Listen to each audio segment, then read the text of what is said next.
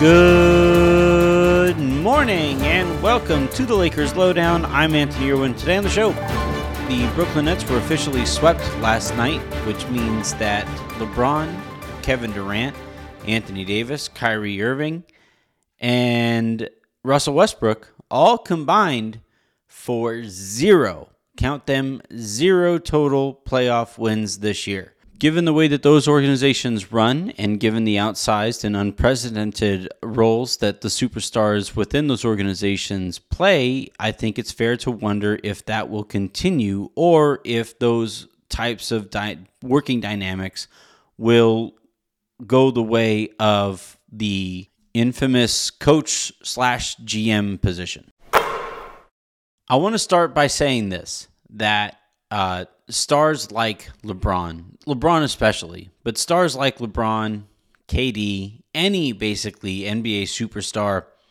uh, has completely earned the right to give their input and have their input matter when it comes to the way that organizations run. Hell, LeBron himself, I would imagine, I, I, I would go so far as to say, has earned the right especially with the Lakers, right, who were just kind of stuck in the mud before he showed up. Uh, he has he more than earned the right to have his chance at uh, running an organization. Kevin Durant, who you know is, in my opinion, one of the most talented players in the history of the sport, earned himself the right to see how things might go trying to run an organization and being the loudest voice in the room of an organization. Um, I, I consider it very similar to coaches who, uh, you know, earn themselves the right to run an organization, have some power over personnel on top of their abilities to obviously man the sidelines. Um, I I think I think it probably took too long for it to get here with superstars in the NBA, given how underpaid everybody seemed to know superstars have been um, in in the NBA. But I, I, I want to make sure that you know before I dive into the topic of where things go from here, I want you guys to know that I do honestly think that stars earn themselves the opportunity to be the loudest voice in the room with these organizations and how it would go when they assumed that type of organizational power was always going to dictate whether or not such functional relationships would continue. That, however, is the part where this all gets kind of tricky. Before professional athletes came along and demanded organizational power to the extent that LeBron has and Kevin Durant has you saw organizations, franchises hand over that kind of power to coaches. Now, we can have a societal conversation about whether coaches should have been handed that power before superstars, but that would be a conversation that extends well beyond the 12 minutes or so that I have your guys' attention for. All that said, it was a disaster. Phil Jackson, terrible in both of those jobs.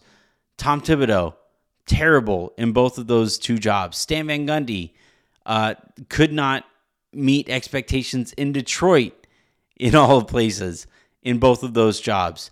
Uh, and and Doc Rivers, who you know, look, was a face of the franchise in a in a very positive way, as the Clippers went through the Donald Sterling situation, came out of the other end of that with immense organizational power, and decided to go golfing a lot, and it did not work out well for the Clippers either.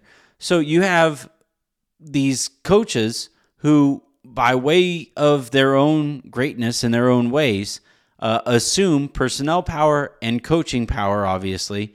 And what that just wound up doing is pulling their uh, their attention and their and their devotion to both of those team both of those two positions and and made them lesser at both of those spots. The other issue that they ran into also is that coaches tend to think of things in, in, in a win now mode, and GMs have to think well beyond that ideology, uh, that kind of approach. So, what you got was people who uh, were inherently in conflict internally and also not as focused at both of these positions, and it just didn't work out well for anybody.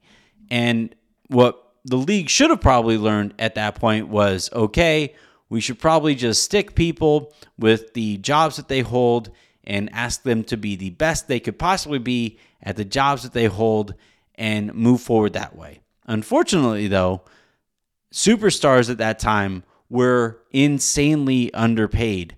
Uh, and and look, they are probably still underpaid, even given the insane amounts of money that are being exchanged, uh, that is being exchanged in the NBA nowadays. But still, back then, superstars way underpaid, and LeBron basically said, "No, all right, fine, you can. I guess if my income is going to be capped, then I need to be paid in other ways." I want organizational power. And that was basically what sold LeBron coming to the Lakers was the Lakers basically promised him, you got this, right? Magic is going to be here. Rob Pelinka is going to be here to manage the minutia, and then you and Magic can run stuff together. The Nets basically made the same deal with Kevin Durant. All right, here's Sean Marks. Uh, KD, you can come over here. You can run this in your own way. You can pick your teammates. You can pick your coach. You can pick uh, the, the secondary teammates and the role players and the tertiary teammates beyond that. And you can run this thing however you feel like. And just like with the coaches before them, players ran into the same kind of issue. If you're focused on personnel and you're focused on playing, means you aren't necessarily as focused on both of those positions as you maybe should be, and you start to see some slippage. On top of that, you have the inherent uh, conflict where players are trying to win now while they are employed uh, by that organization, and yet that organization also has to position itself for after that player departs. And now, what we're running into is a league realizing yeah, once again, we should probably just stick with you have that job over there, you have that job over there, and you have that job over there. Let's all try to be as good as we can possibly be at those jobs and work together as such. So I kind of wonder is this the end of superstars holding this kind of power over it? Not just because organizations are basically saying, look, we saw how it went over there. That appeared to really suck. But also because, like LeBron this year came under criticism for his poor GMing um, in ways that he has not come under criticism before. So, just from a brand standpoint, does LeBron want to be associated with that himself? Kevin Durant had to answer all season for James Harden showing up out of shape, uh, Kyrie Irving's vaccine issues. You had now now Kevin Durant tonight had or last night had to answer for whether uh, Steve Nash is the man for the job. And and like look, if you are going to be the face of the you know the, the determining voice of an organization, that comes with the responsibility of answering for the mistakes or the decisions that you made. And so LeBron had to answer for some of those decisions that he made. He it, was well documented that he pushed for the Russell Westbrook trade, and by the end of the season, you heard him at his exit interview say, "Yeah, I mean, if they ask me, I might give my input, uh, but blah blah blah blah blah, yada yada yada yada yada."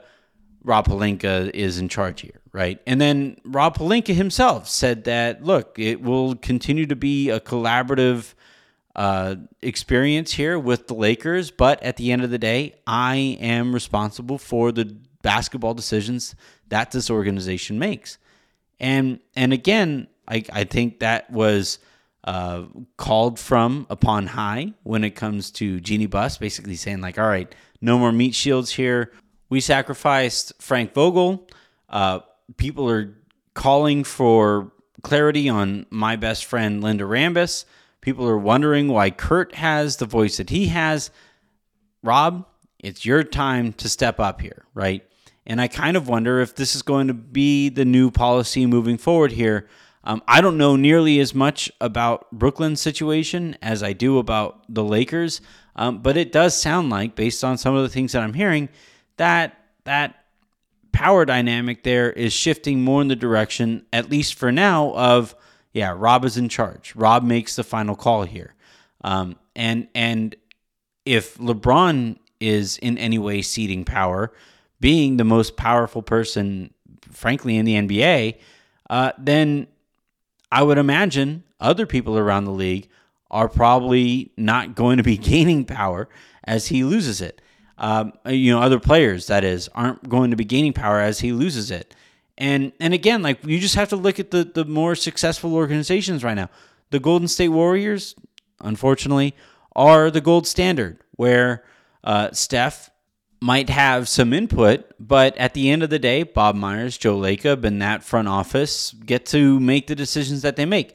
Steph probably wanted Jonathan Kuminga and and James Wiseman and uh, maybe a couple of future picks kind of packaged together to bring in some more immediate help to solidify the Warriors as the team to beat in this upcoming postseason. As who knows how many more chances they might uh, Steph might have at the at a championship period.